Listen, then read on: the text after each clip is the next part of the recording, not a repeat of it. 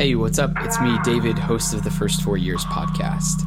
Carving out your own path as a creative professional or an entrepreneur is not just a simple to follow process. It's an unfolding journey of self-discovery, learning, and development. So think of this podcast as a journal of that process, what it's really like in the early phase of starting out and building your own path as a creative today. And if you're coming with me on that journey, let's take that next step forward. Welcome to the First 4 Years.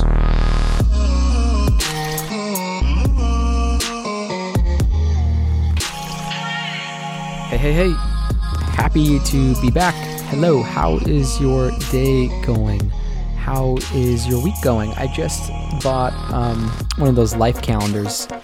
It's made by Wait But Why, if you've ever seen those before, and it shows a calendar of every week for 90 years, and then you can put an X in the amount of weeks that have passed, and you can see how many weeks you've got left until you turn 90, which I hope I make it to 90. I'm not sure. Maybe I'll make it past, but it's definitely interesting to have something like that, to have some type of poster or reminder that shows like, hey, life is short.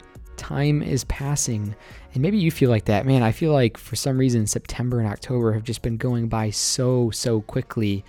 I think it's probably because I've just been really busy lately in a good way, trying to get things out the door, like this show, my writing, stuff with Death to Stock, some personal stuff that I'm working on. And yeah, it's just interesting to kind of see those boxes filling up. And it's just a good reminder of like, man, I really need to get after those things that I want right now, because you just never know how much, you got to take action as quick as possible. Like, I think there's something to be said for having an urgency for your work, and not an urgency in a stressful way.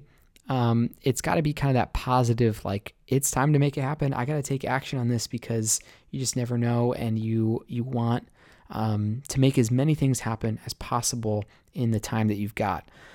I don't know what got me thinking about that, but it has been an eventful month. One thing that's going on in my world that I want to share about is I've created a new list for people interested in Death to Stock, so that people can get a bit more from us. For the past 4 years, we've sent an email every month, without exception. Every month we send out an email, and then occasionally we put out a lot of other stuff, but it's not on any type of schedule. It's kind of here and there, and I've gotten really good responses to that type of work. So what I'm going to do is I'm going to formalize a concept that I've been kind of thinking about for a while, which is what I call creative caffeine.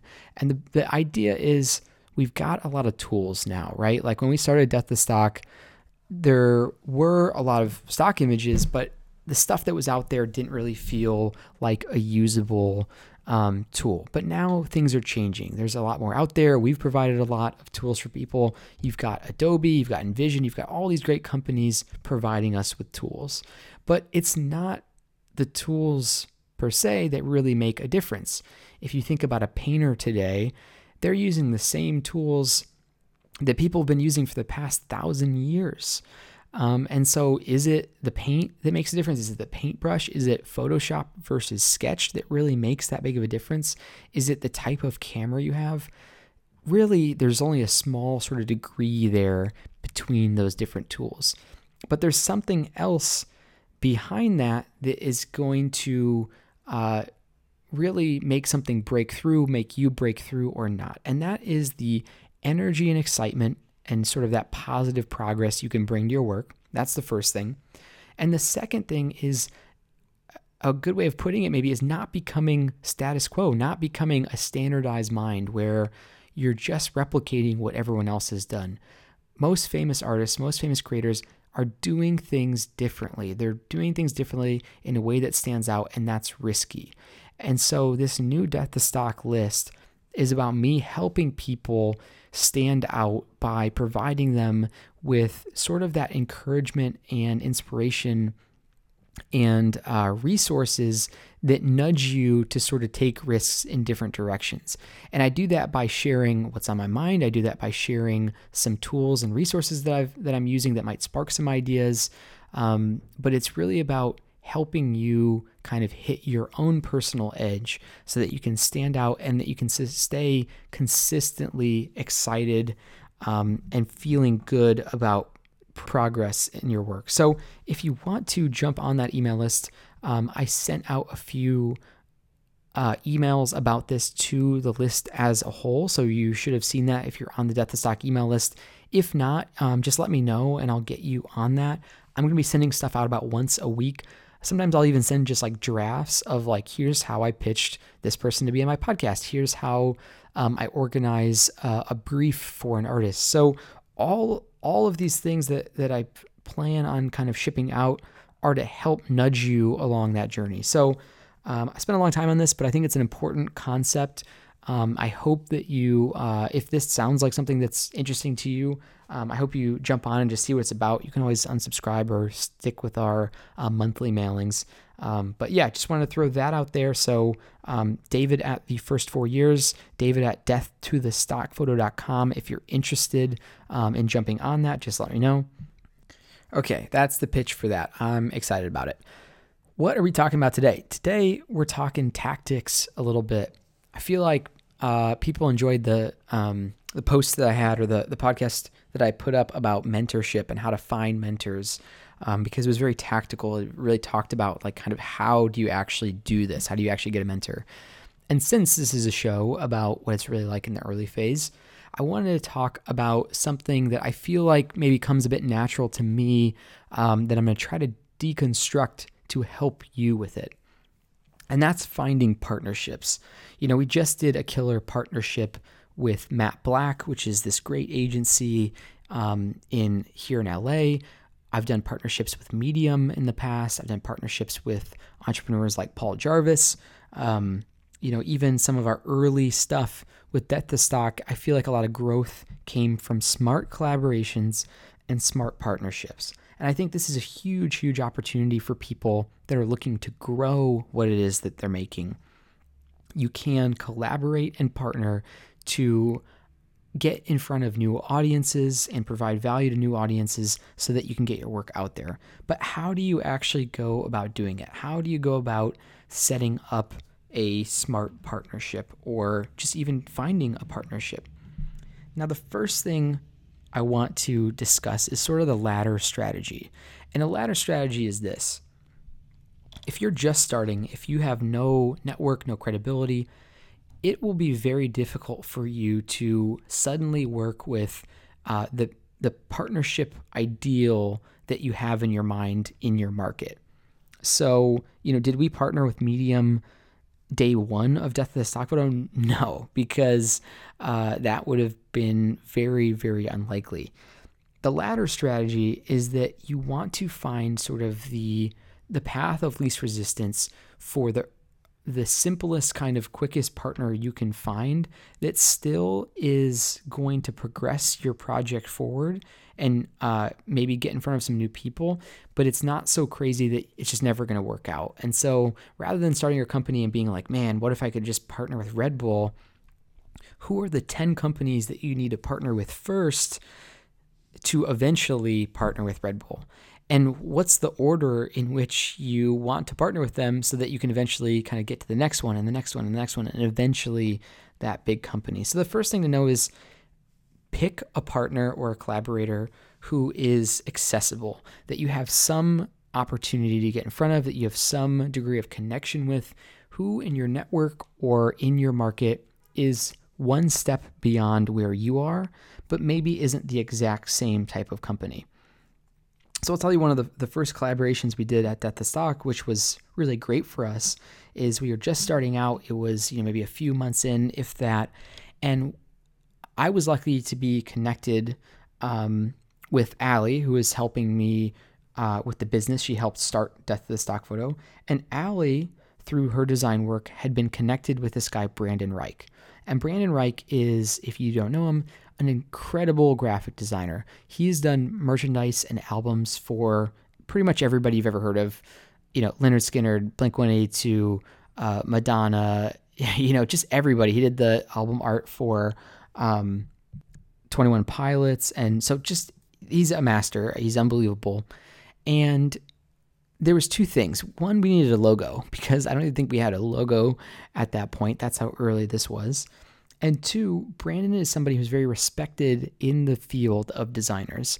And since Death to Stock Photo is geared somewhat towards designers, we knew that if we could collaborate with a designer who had some kind of clout in that industry, that it would look good on us to align with that creator, but also we could maybe get a logo out of it. And so we approached Brandon, who, again, we had some type of connection to. I had actually hosted some meetups in Columbus for designers specifically, and Brandon had come to some of those. So it was sort of a warm welcome. I'd provided value for him, and that I had hosted these meetups and facilitated them and introduced him to some people. And I just was very honest with them for where we were at. I kind of just said, you know, this is a totally new project. He thought it was fun. I said we didn't have a logo. He started sketching on this napkin, and like pretty organically, we were able to find a way to work together, which was he would create our logo, and then we would share that with our lists and say, like, look at our new logo, look how great it is, and it's Brandon who did it. Like, we're really proud about that. And again, there was some type of warm relationship there. We started with somebody who was approachable that we could actually reach. You know, he lived in the same city, and because we partnered up, because he did our logo, he posted it on Dribbble. And that's a community that we didn't have a big in with, but he has a big following on. And so that drove some awareness and traffic. It also aligned us with this artist who is well respected in the area. And then we were able to share that story with our community and also share, you know, Brandon and his work to the people who are paying attention to our work. So it was this very like mutually beneficial relationship that was sort of set up there. And so step one is really finding somebody who's just maybe a little bit of a step up, that has an audience that's aligned with who you're trying to target, and figuring out a way to work together. For us, it was just having him use his strengths. And then he, you know, without us even prompting it, was able to post about us, which drove some traffic. And that kind of paid off for him as well in the long run. We passed him some introductions to some people. We had him redo our logo about 2 years later. So it was an ongoing relationship. It wasn't just this thing where we're just trying to get something from him. We really wanted to collaborate and bring him into the fold. And I think there's a lot of opportunity to build a relationship through a partnership or collaboration. It's not just looking at it as something where how can you get something from them? And so you want to start with somebody who's reachable, who's not just like that person at the high end of your list. You want to figure out a way to add value to that other person. I think that's really key. When you approach the person for the partnership, you want to tell a great story. What's the why behind the business? Why is this important? And you want to be able to articulate to them so they can get excited and get behind the idea. Then, you know, what's in it for them? And then what's the clear way that they can contribute? So those are kind of the three elements to start with. What's the why? You want to be able to explain that really well. What's the value that they're going to get? Start with the value they're going to get out of it. And then be really clear about the scope of the ask. So I'll try to pitch this. I hope I'm remembering everything correctly, but here's maybe how I approach Brandon. Hey, Brandon, you remember me from the meetups. I've been doing this really interesting project called Death to Stock Photo. The reason this is so important is because for the first time, we feel like we're able to give people realistic photography to use, not all that cheesy stuff that you see online. I'm sure you've had to deal with that a ton in your career. And so we just want to let people use stuff that feels real and natural. And we want to help, you know, designers who are just starting, people who are learning, people who are kicking off their blog, to have the resources necessary to create and share their projects. So what I'm thinking is maybe we can get you to do our logo. You know, we're totally bootstrapped. We're just starting. I'm not sure if we can pay full price or anything like that, but I'm thinking if you can do our logo, we could do this really fun kind of image where there's like maybe a knife going through a photo or something like that. Like there's kind of this fun brand we can use, but we can tell that story to our audience. You know, we've got a few thousand people signed up to this email list. And I want to share about you and your work because that's important to us to talk about the people who are involved. And we do that with our photographers as well. So what we're hoping for is for you to create our first logo. Would you be interested in that? So again, the idea is, tell your story and be really specific about what the value is going to be to them and what you need from them. Because if any of that stuff is off or ambiguous, I think partners will sort of just really be turned off there. And the more value you can provide a partner, the more likely it is that they're going to provide value back and potentially even over-deliver for you. Like we had never talked about him sharing on Dribbble, but I think he liked the project, I think he liked us, and therefore he shared on his Dribbble. Now beyond that, when I was talking about the latter strategy, then the question is like, okay, we're just starting out. We've got this cool new logo now. We've shared the story. We had this good interaction with Brandon. And now when I want to reach out to another partner, maybe it is in the graphic design field. Maybe it is another designer who's also well-known, or maybe another artist. And when I reach out, I say, it's the same process that I just talked about. It's telling your story. It's what's the value for them. It's being really clear about what that partner and what the partnership looks like. But not only that, when you tell your story, you bring in the story of the previous partnership. And if that company or that person knows the previous person and they see them as credible, now you're sort of aligned with them, and it feels much more trustworthy for that new partner to say yes. So I'm telling my story to them. It's a totally new project. I'm trying to be clear. I'm trying to, sell our idea. But also I'm going to say, and by the way, we actually just did this really cool project with Brandon Reich. If you don't know Brandon, et cetera, et cetera. And in that way, you start to build this network of partners. And every time you're trying to sell this collaboration, you're bringing in these stories from past partnerships. And so at this point, I have a huge list of different partnerships that we can run through. And so when I approach a potential partner, I can describe to them all these unique partnerships we did. We did this recording of how to make a logo with Brandon Reich when he did our logo. We did this thing with Medium to try to help people start to be writers. And you start to build kind of this like expertise and clout in a way that it makes other partners more interested in joining on board with you. And so that's kind of the strategy I'm talking about with laddering. So find a partner or a collaborator who's in your market that's not doing exactly what you're doing, but instead is talking to a similar audience. Figure out a way that you can give value to that partner. Figure out a clear ask, which is the idea of the partnership, like why do a collaboration or partnership, and then craft that story to be compelling. And once you get that first partner, it only gets easier because then you can look for the next collaboration and partnership. Then you can use those two to find the next collaboration and partnership. And so that's kind of all there is to it, really.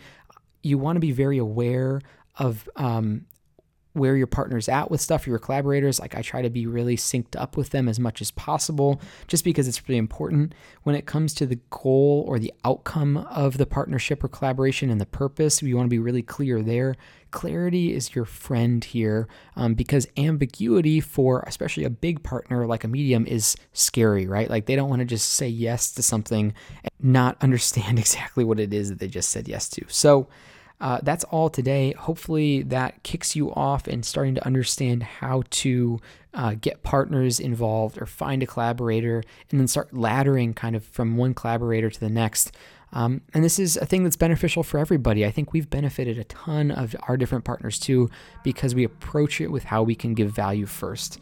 So I think if you talk to those partners, they'd say they actually had a great experience in that. And that's what you want every time. All right, that's it for today. Thank you so much for listening. If you review, that makes me very happy. You can send me a note, david@thefirst4years.com. If you have questions you want answered on air, or if you're just stuck somewhere and you want to send me a note about it, and maybe this way I can help out.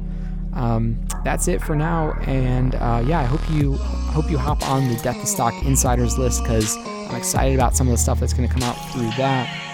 But that's all for now. I'll talk to you later.